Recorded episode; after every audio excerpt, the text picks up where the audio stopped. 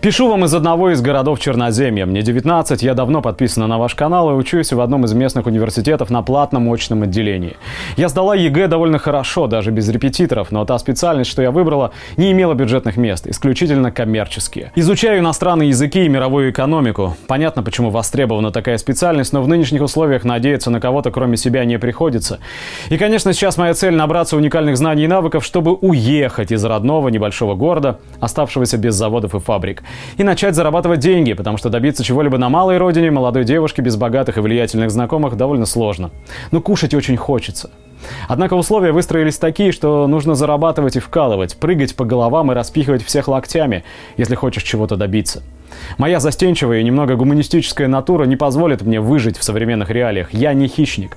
Большинство из моих одногруппников люди вполне обеспеченные. Почти каждый имеет способность оплатить год обучения сразу, это около 100 тысяч рублей, либо же разделяя пополам. Увы, но моя семья не способна оплатить такую сумму сразу, потому что ни отец, ни мать, оба с высшим образованием, не могут найти работу в родном городе.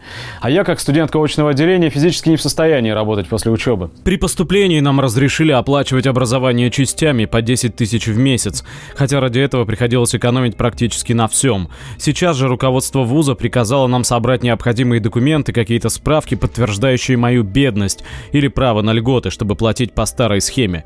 Нет бумаг о том, что ты беден, плати плати полную стоимость или будешь отчислен. Ну как достать справки о доходах людям, работающим неофициально? Никак. А как работать официально, если на белом рынке труда нет вакансий, кроме менеджеров по втюхиванию всего подряд и продавцов ритейла? Нет вакансий. Как человек, получающий сумму меньшую или равную прожиточному минимуму, такую зарплату, как он вообще может уплачивать даже рассроченную плату за образование? Никак. Брать кредит на очередных выгодных условиях, оставляя в залог машину, дом, собаку и семью. В чем смысл этого нововведения? Чтобы не дать хитрым богатым людям платить по частям? Или это просто очередное бюрократическое издевательство над родителями и их детьми? Детьми. Куда нас ведут бесконечные рокировки бумаг, правил заполнения этих бумаг и введения новых бумаг и так далее? К чему вводятся, совершенно не побоюсь этого слова, идиотские правила, существующие только ради факта своего существования? Вроде такая несущественная мелочь, скажете вы, но как точно она отражает не только то, что происходит с системой образования, но и то, во что пытается превратиться наша страна.